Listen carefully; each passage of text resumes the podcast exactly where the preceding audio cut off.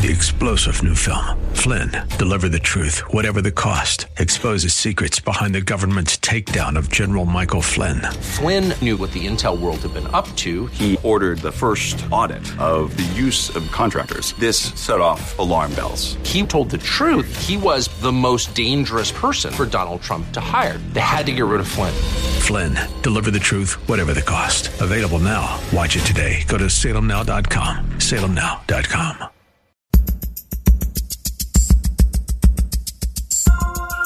Live from Northern California, it's Lifeline with Craig Roberts. He's the host of Northern California's longest running conservative talk show. He's a man with a message, a conservative with compassion. He's Lifeline's own Craig Roberts. Well, thank you kindly and welcome. Good to have you with us on this Thursday, the 14th day of October. Craig Roberts with you, keeping you company as we do evenings here from seven, uh, five to seven, to make sure. Well, it's seven o'clock Central Time for our listeners in the uh, in the and in the mountain range. No, no, uh, five to seven Monday through Friday. That's indeed when we are here. And uh, tonight, of course, taking you up until seven p.m. Lots to talk about. Special guests will include Reverend Walter Hoye. He's going to drop in for a visit. He's going to be speaking at a special event coming up in early November on behalf of Real Option. So we'll get a little bit of an update from Reverend Walter Hoye. Also, Pastor Keith Crosby is going to drop by. He, of course, speaker on Grace to Live Radio, heard in the evenings following this program, and, of course, senior pastor at Hillside Church in San Jose. We'll talk a bit about post COVID church, many of the challenges being faced not only here in San Francisco Bay Area, but in churches across the globe. That conversation coming up later on in this first hour. Want to get you an update. It's kind of fallen out of the news in recent days, but don't believe because it's not making the six o'clock news that it does not continue to be a major issue. And that, of course, is what's been transpiring in Afghanistan since the so called U.S. withdrawal. Well, over the weekend, with not much fanfare, U.S. officials met face to face for the first time with Taliban leaders. The U.S. delegation met representatives in Qatar, and the first real talks since American forces withdrew in August, as I mentioned a moment ago. State Department spokesman Ned Price said the two sides discussed terrorism concerns. That's a hoot human rights, and, quote, continued safe passage out of Afghanistan for U.S. nationals. I guess one of the overwhelming questions is how did we get into this quagmire? And why don't we seemingly ever learn? And I want to be clear our U.S. military did not let us down. They rarely ever do. But I think we let our own U.S. military down. Joining me with some insights is Scott Huesing. Scott is the author of Echo in Ramadi, the first hand story of U.S. Marines in Iraq's deadliest city, published by Regnery Press. Scott dedicated some 24 years of service in the United States Marine Corps. He was an infantry major there. His career spanned some 10 deployments across operations in 60 different countries. And Scott, good to have you with us. Semper Fi. Hey, Semper Fi. Thanks for having me on the show.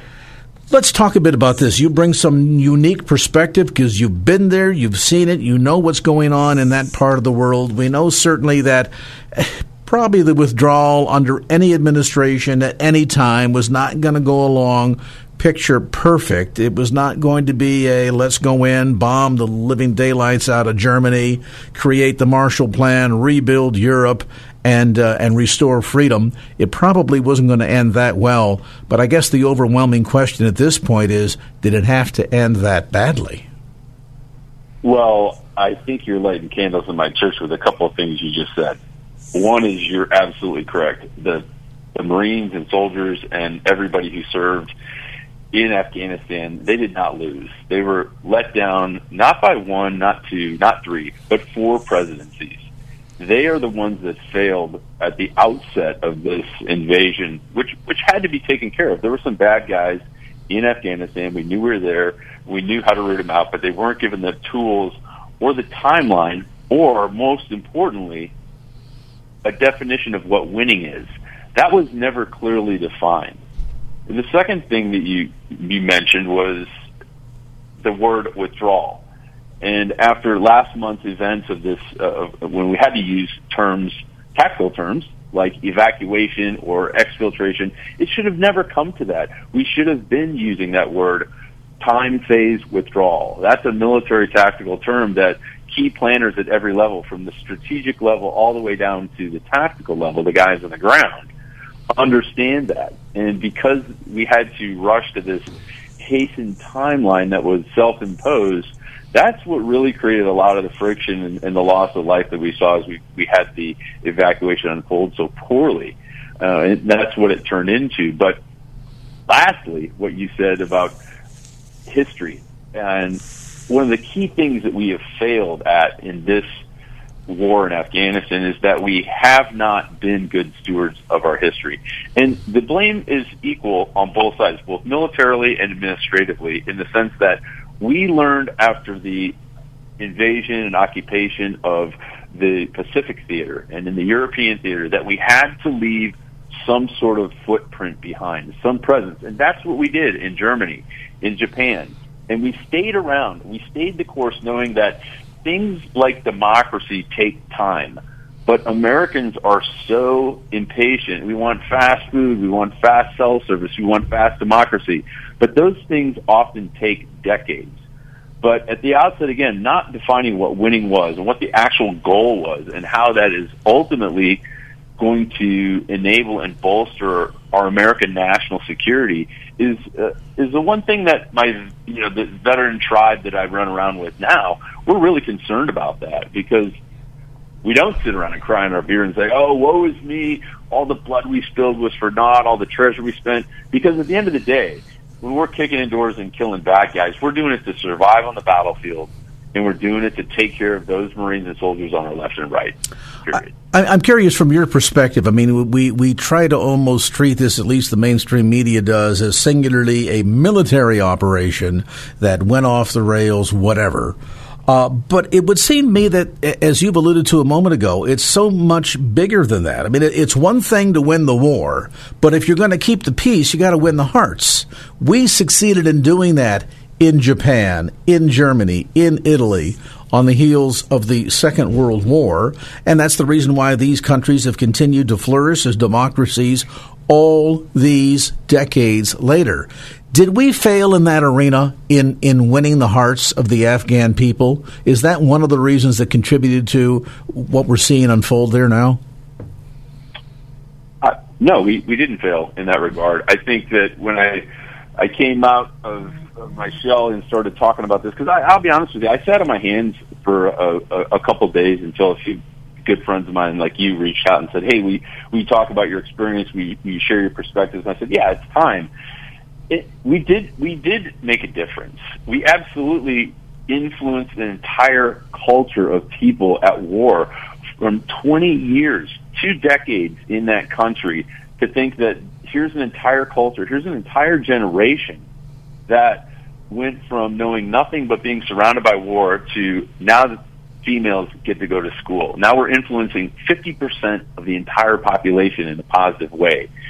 And despite our, our withdrawal and the, and the Taliban takeover, which is shameful that we allow that to happen, is I think that we can be proud of the fact that we, we did inspire a lot of people. We did give them an example of what right looks like. And I hope that someday in, in the very near future, there'll be leaders in Afghanistan. The, the, there are plenty of brave Afghan people that may take up against the Taliban and, and, and really create their own democracy, not American democracy, not French democracy, not, there's only one flavor. It's just democracy. And we really wanted to try and jam that down the throats of a completely different culture, which is another real sticking point, a real, I don't even want to categorize it as a failure, but we have a tough time about learning culture and understanding what they want. I don't think our administrative leaders or, or senior military leaders really understood that about what, what did the Afghan people want? Well, we know, and, and really asking ourselves the question as Americans, what do we want out of this war? I don't think those questions were ever answered. If they were, if they were asked, it was in closed doors and it wasn't really widely publicized, especially in the mainstream media to the public.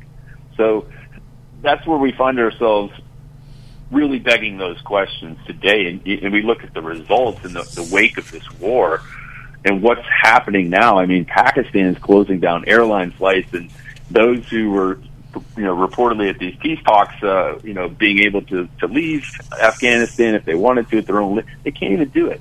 Those mechanisms, that infrastructure, is non-existent over there, and they're just not going to be able to. And now we've got small pockets of world, you know, leaders and, and, and American citizens and former military they're they're scrambling to try and get all these Afghan citizens out. And I'm, I think to myself, I scratch my head a little bit. They're, they're raising a lot of money to do this, but at the end of the day, also after 20 years, man, if you can't figure out what right looks like, there's a there's a deeper cultural issue that maybe just hadn't taken seed even after after 20 years. Well, and the sad thing too, Scott, is that you're going to wind up with a significant brain drain in that country because everybody recognizing what happened under the Taliban the last time around will be eager to get out of Dodge, as the saying goes. And so, who does that leave behind in terms of qualified leadership of any sort? Not to mention the amount of cash that they will attempt through whatever means to bring out with them. And you look at the destabilization of the country, not just from a military standpoint, not just from a political standpoint,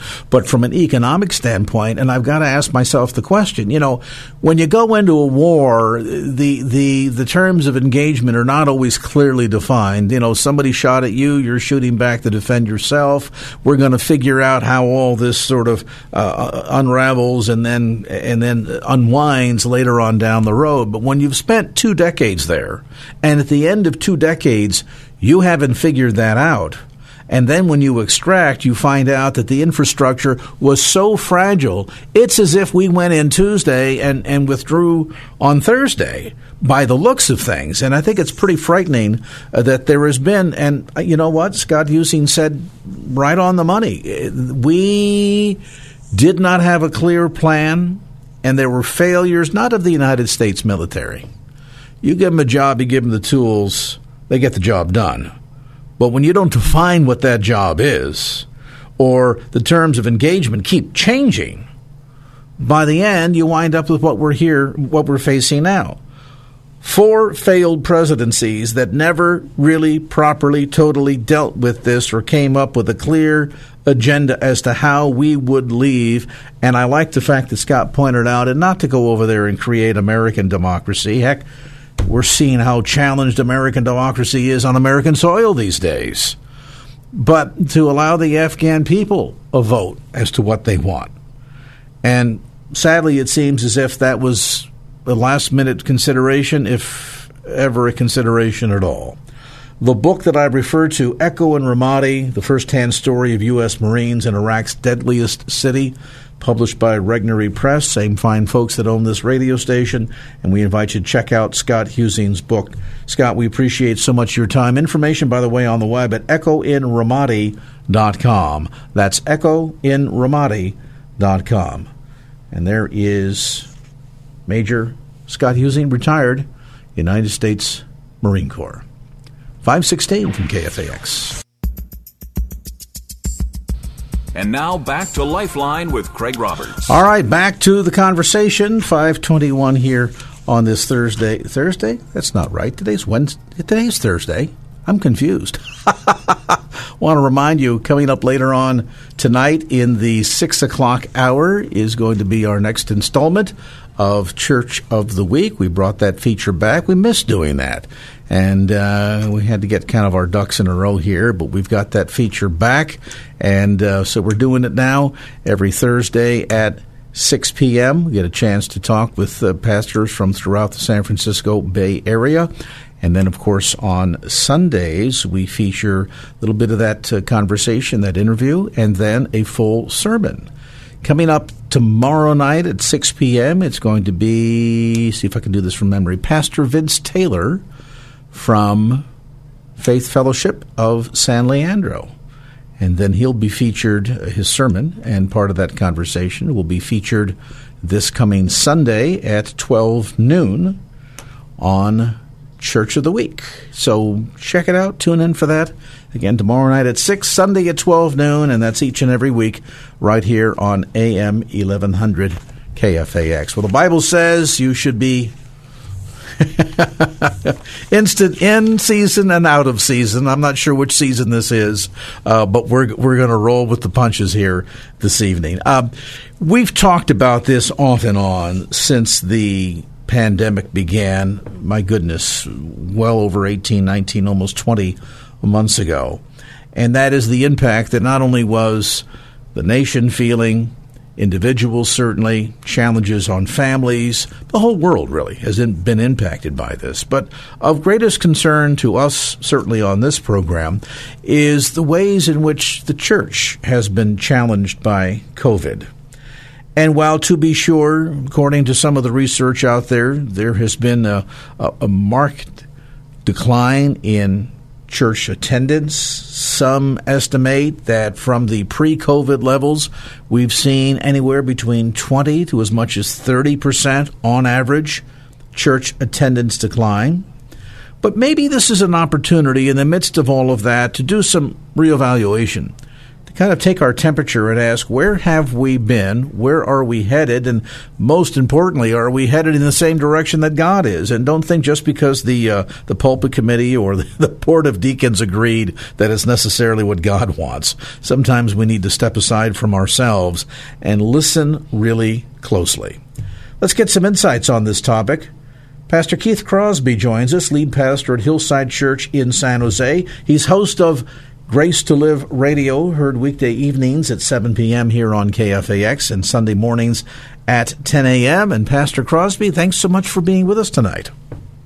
Well, thanks for having me. It's it's a pleasure is all mine. It's amazing the way this works, isn't it? You don't hear from us for weeks and months on end, and then suddenly we call twice in, in one week.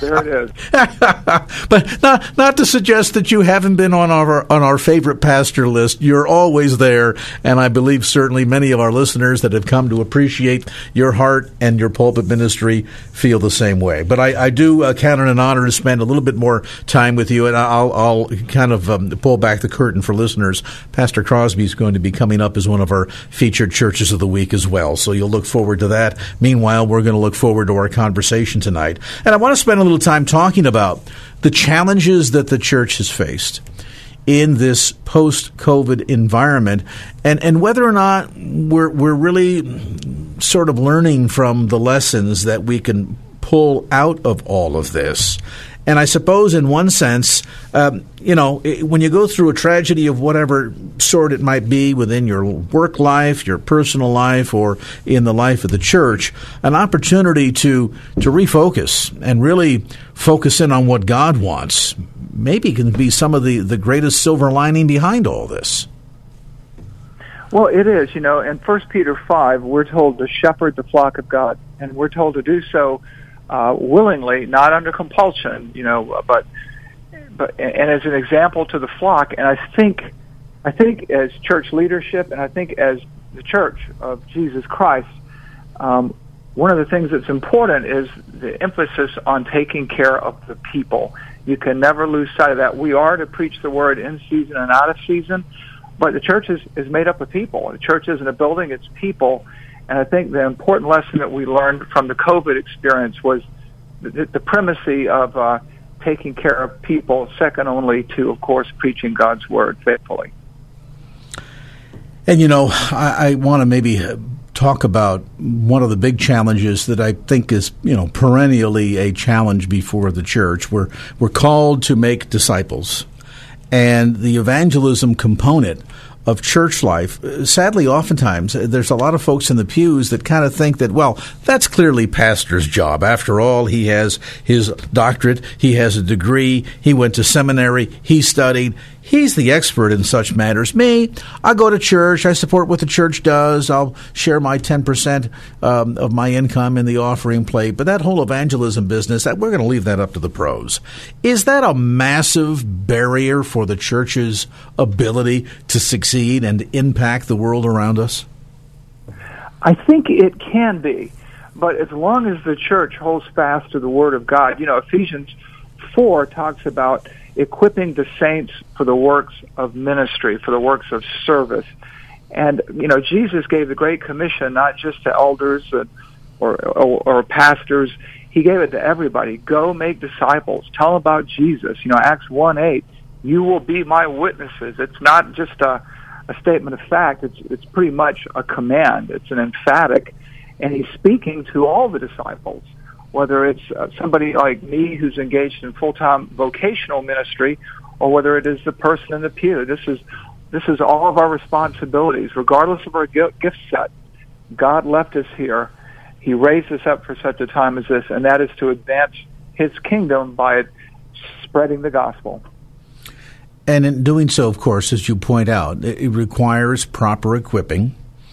And I suppose, in some respects, maybe a reevaluation of our attitudes. Uh, sometimes I find that believers tend to see Christianity as, uh, how should we say, more of a spectator sport than something in which they participate in. As I alluded to a moment ago, you know, we, we love when the pros get on the football field, they get there on the gridiron and do their thing. We like to, you know, Monday morning quarterback and cheer them on and criticize the uh, the coach if it's a bad play or go after the referee if we're not happy with the results of a call, not recognizing that when it comes to this, yes, we've all got differing responsibilities and abilities within the body of Christ, but this notion of of being in service to the Lord and making disciples is something that all of us can and should be participating in. But sadly, as I point out, there's a good percentage of believers that seem to be more content in watching church happen as opposed to making it happen. Well, and you touched on something. Many people view it as a spectator sport, but Christianity is a team sport and not not to turn our back on American football, but it's more like soccer where everybody gets gets to touch the ball in a game, and so we all have a role to play. We all have different gifts and abilities. We might play different positions, but it is definitely a team sport, and it's definitely not a sport that you watch passively. You engage in actively. That is Christ's call, Christ's command to all of us.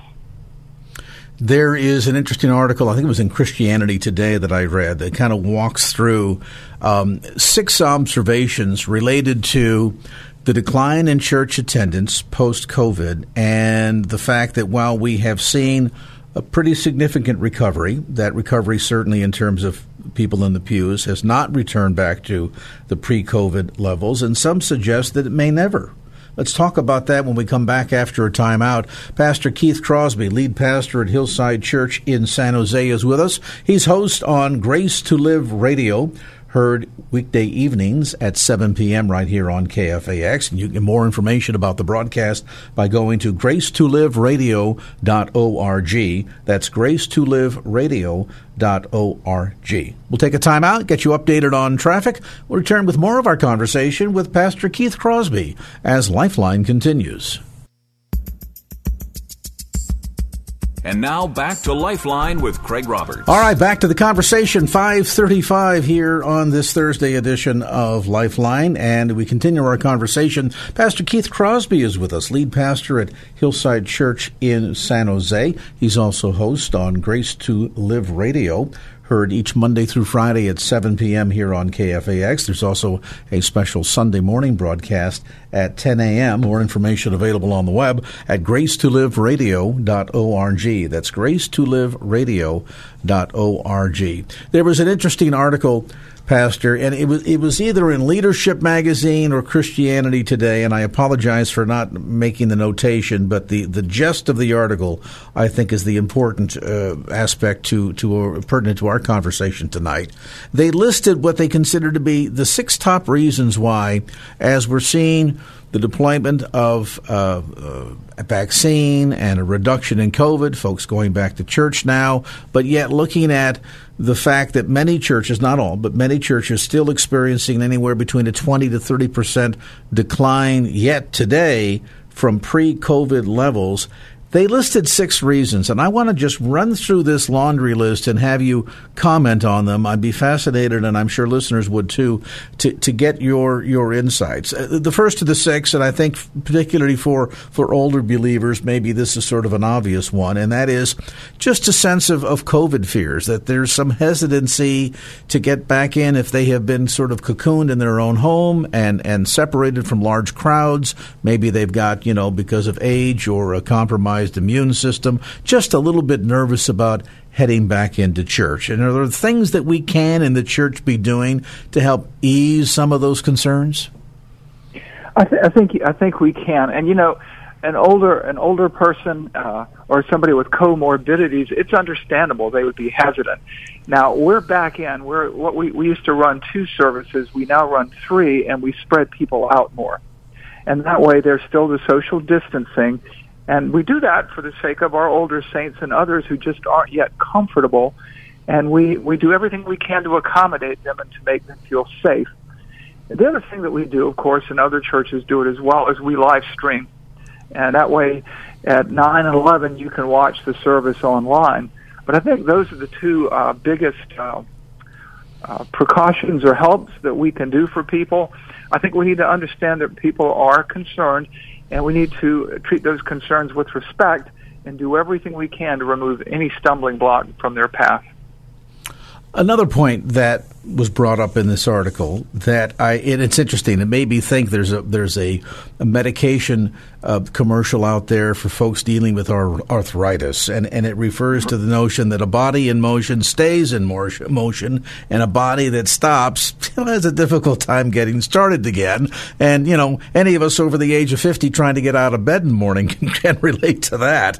But the notion that inertia that sudden halting in what had been the forward motion, the, the weekly movement. We go to church, we go to work, we do this, we do that. This is what we do as a matter of habit. And then suddenly we're no longer doing many of those things. And suddenly now we're, we're in our house and we get comfy, spending our days and our evenings in, you know, our, our, you know, fuzzy bunny slippers and warm up pants and so forth. And then to think for some folks, gee, on a Sunday morning, I got to get showered, shaved, cleaned up, dressed up, ready to go to church. Boy, that becomes difficult. Do you think one of the reasons why we've seen this drop is just from a sense of inertia? I do, but I think if we if we drill down a little bit deeper, what is the cause of that inertia? It could be a lack of understanding of what worship is, what the church is. You know, Hebrews 10, 24 and 25 speaks of the of the eleventh commandment that you shall attend church, that you're not to neglect the assembling of ourselves together, but we're to be there as a church family, as Christians, to stimulate and encourage one another to love and to good works. And I think sometimes people think, you know, you can just watch it on TV or listen to a, a, a podcast later or a recording.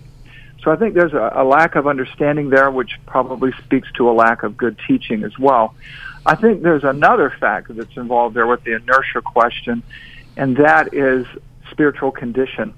There, I believe that this pandemic is is good and bad in a number of ways. It's bad, obviously, that it disrupted everything in our lives, I guess, but good in that it is separating the wheat from the tares, the sheep from the goats.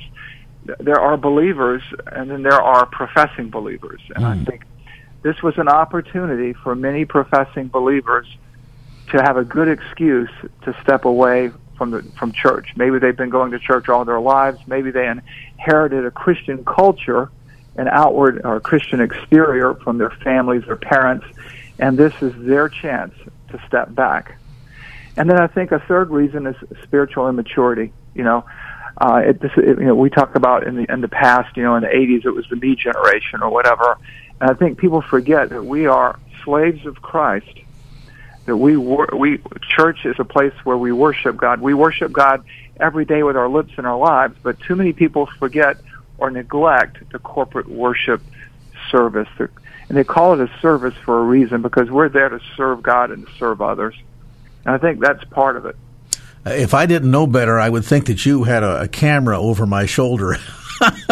looking at the notes because the the third item and you've just kind of done the setup Pastor Crosby perfectly, and that is this notion of weak attachment, meaning folks that go to church, maybe they've done it dutifully, maybe they've done it dutifully for years, but the sense of why I go and, and what I gain from going and my involvement in the community experience of church. Mm-hmm. And it kind of goes back to our conversation earlier of, you know, are we in the game or are we just simply spectators? That maybe some folks just never really got that deeply connected to the life of the church, and as a result, with that weak attachment on a Sunday morning, it's easy to say, "Yeah, I'm not so sure about this," and roll around and go back to sleep.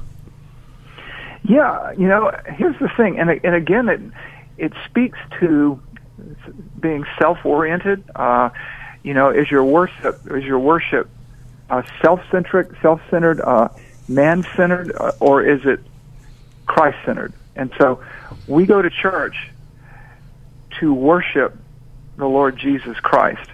That's it, it, we we go there as an act of obedience, of an act of loyal love, and that attachment issue could speak to a larger spiritual issue, or somebody maybe isn't mature, maybe they're not well taught, or maybe they know about God but they don't know God, and so God isn't a priority, and so they stay home, and eventually they wash the dishes while they watch the church service, and eventually they just don't watch the church service. They're folding clothes or doing something else. And you know that that speaks to another issue that that's constantly a concern of mine, and, and we've seen this certainly within certain segments of the so-called emergent church, seeker-sensitive churches, even to a great degree, and that is this notion of sort of uh, uh, consumer Christianity. And, and, by that mm-hmm. I mean, you know, when you think of consumerism, uh, the way that goods are manufactured, brought to market, uh, distributed, all of that, it, it's all about about the sense of satisfaction for the consumer. How will this product make you happier, healthier, more attractive to others, make life easier? All very consumer centric in terms of what it's all about and how the message is communicated.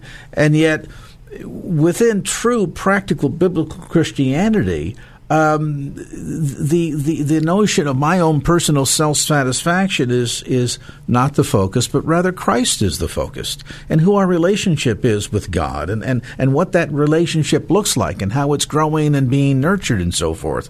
So may, maybe part of the notion here too is that some folks perhaps reevaluated and said, "Yeah, you know, it's just not it's not you know tickling the the itch, as yeah. the saying goes anymore." Is this maybe maybe an unfortunate byproduct of an overemphasis on what I call this this consumer brand of Christianity?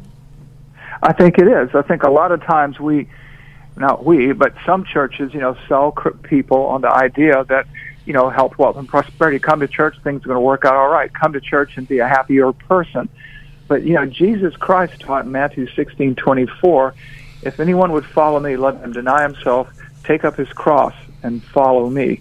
And I think it's in Luke 10 where Luke quotes Jesus and, and the word daily is inserted. And so, you know, worship is an act of sacrifice. It's, it's about God. It's not about us. And it's this consumerist, what it, what's in it for me thing that I think is going to be the death of churches that haven't responsibly opened up the scriptures and exposed their people to the mind of God. Yeah, and, and there's so much joy to be engaged in a community where you have a sense of, of being, where you have a sense of being needed, and a sense of giving, whether that's giving worship to God, giving to one another, that the focus is not centric on me, that the universe revolves around me, but rather that there's a different focus.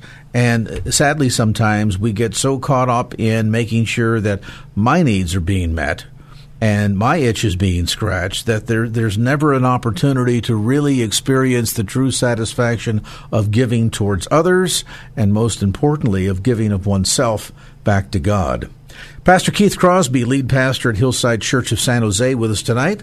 Speaker on Grace to Live Radio rolls your way every Monday through Friday at 7 p.m. right here on KFAX. Sunday mornings at 10. We invite you to uh, tune in for that. Information available on the web at gracetoliveradio.org. We're not done with our list. We're going to continue to walk through these six reasons why the church is facing some challenges in a post COVID environment, and most importantly, what we can do to change that direction. Our conversation with lead pastor from Hillside Church of San Jose, Keith Crosby, continues after this.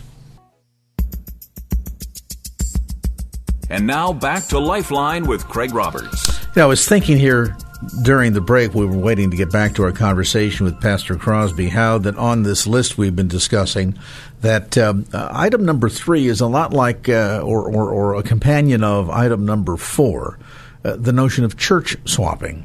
And I think demonstrative of the idea that some people who don't have an attachment to the community life of their church makes it easier. You know, the entertainment's a little bit better over here, the music is better, the pews are softer, the air conditioning's not as cold, the pastor's more eloquent, whatever it might be, and folks just decide we're going to try something a little bit different. Now, there may be compelling reasons we need a church that's closer in, things of that sort. I, I, I get that, but I suppose, uh, Pastor Crosby, that that may be a factor as well. Some folks that, again, without a very strong attachment, just decide, yeah, let's go shopping, see what else is out there. Well, you remember there was a fast food commercial years ago that used to say, "Have it your way." Uh, And, yes. and sometimes, you know, sometimes it's that consumer mentality. Well, I, I think I want a different burger. And there are times where there are maybe good reasons, and I think you just, uh, you know, named a few of them. Uh, and- but sometimes it's just that they want something bright and shiny. They like bright, shiny objects, and so this church is, you know, made up of good believers, and they don't have all the bells and whistles, but they're loving God and serving their community and serving Christ. And this church over here is is more fun to watch, and I think uh, that again speaks to a level of maturity, and again it speaks to the consumer mentality. Yeah, and that and that ties into, and I'm going to flip this notion of the consumer mentality on its head for a moment, because the the fifth out of the sixth on this list here is no value added, and some people might hear that and think, oh. Craig, clearly you're, you're talking then about this consumer approach to to Christianity. No, not really. I think in this case, it's the understanding that there's so much more to church than just showing up and sitting in a pew with a bunch of strangers for an hour, hour and a half every Sunday morning. But if people don't see that, don't experience that, don't partake in that, either because they've not taken a deep enough breath to stay around long enough to do so, or maybe the church is a bit dysfunctional and and does not help people understand all the ways in which the church is not just a thing that you do on Sundays, but something that we are, or at least should be. And I wonder, uh, Pastor Crosby, from your perspective, do you think that's true sometimes that, that some churches kind of get, you know, uh, stuck in a rut, I'll call it, and don't really help folks fully understand how broad and deep this experience, this part of life, really can and should be? You know, I, I think you're right. I think that's part of it.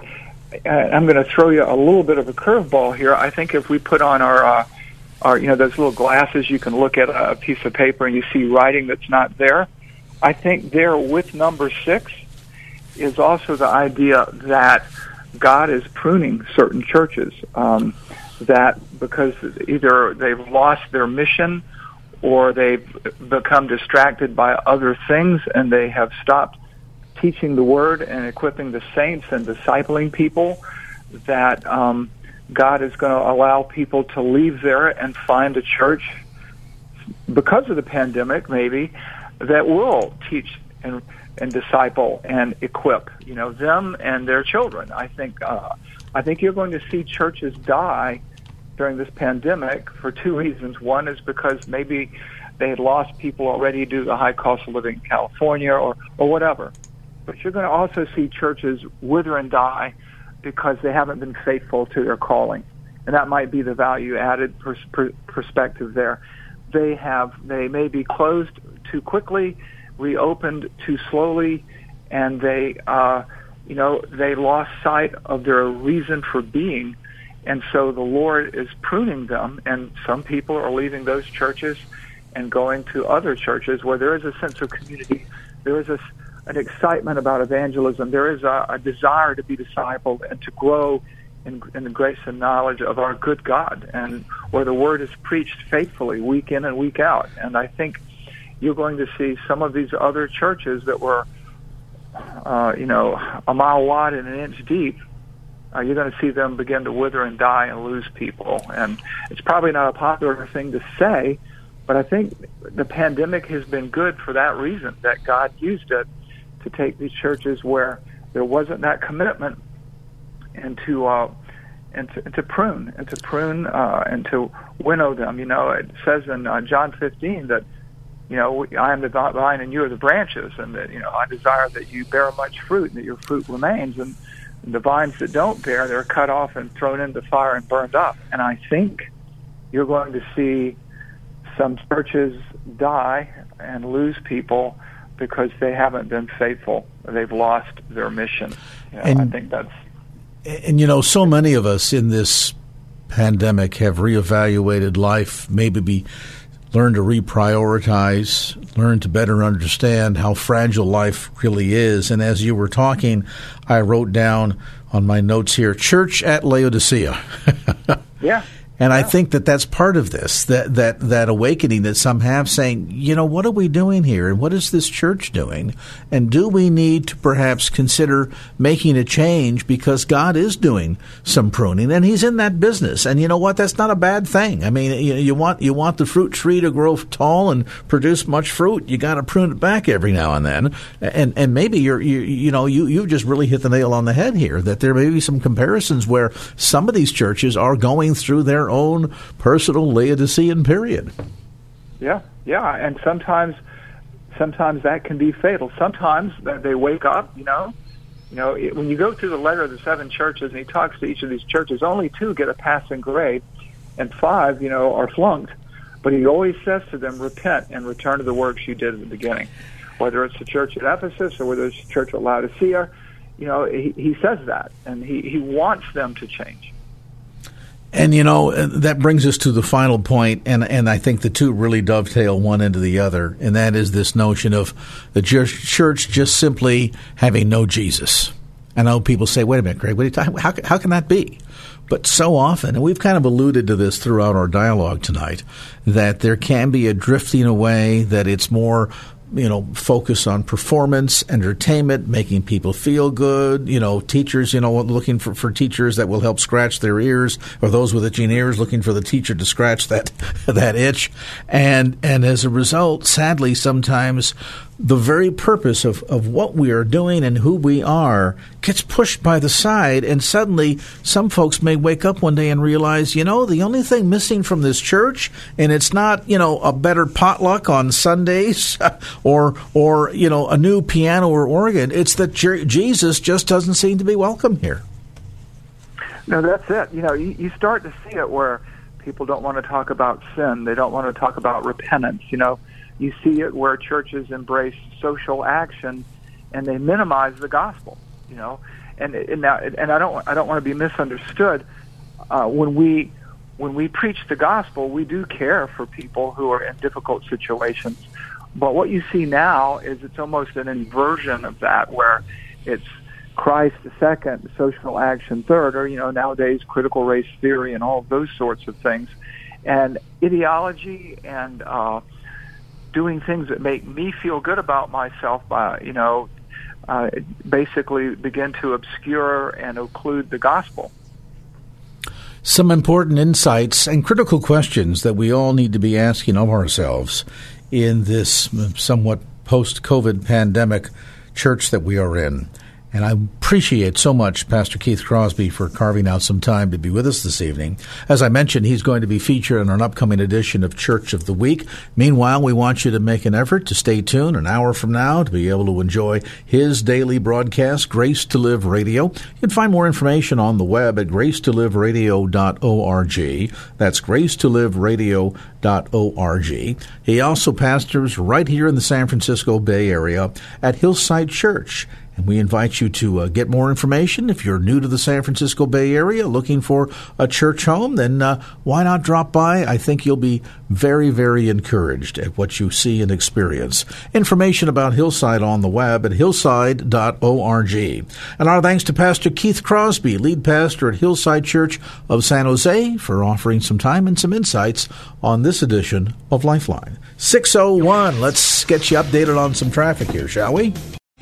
Three star general Michael J. Flynn, head of the Pentagon Intelligence Agency, knew all the government's dirty secrets. He was one of the most respected generals in the military. Flynn knew what the intel world had been up to, he understood its funding. He ordered the first audit of the use of contractors. This set off alarm bells. The explosive new documentary, Flynn deliver the truth, whatever the cost, uncovers the facts behind this scandal. Flynn told the truth. He was the most dangerous person for Donald Trump to hire. I find out the worst enemy that I'm going to face in my life is right here in America. They took my assessment and they wanted me to change it. And I was like, I'm not changing it. They had to get rid of Flynn. With in depth interviews, archival footage, and never before seen personal records of the man behind the headlines. I just felt like I was drowning. Flynn, deliver the truth, whatever the cost. Available now. Watch it today. Go to salemnow.com. Salemnow.com.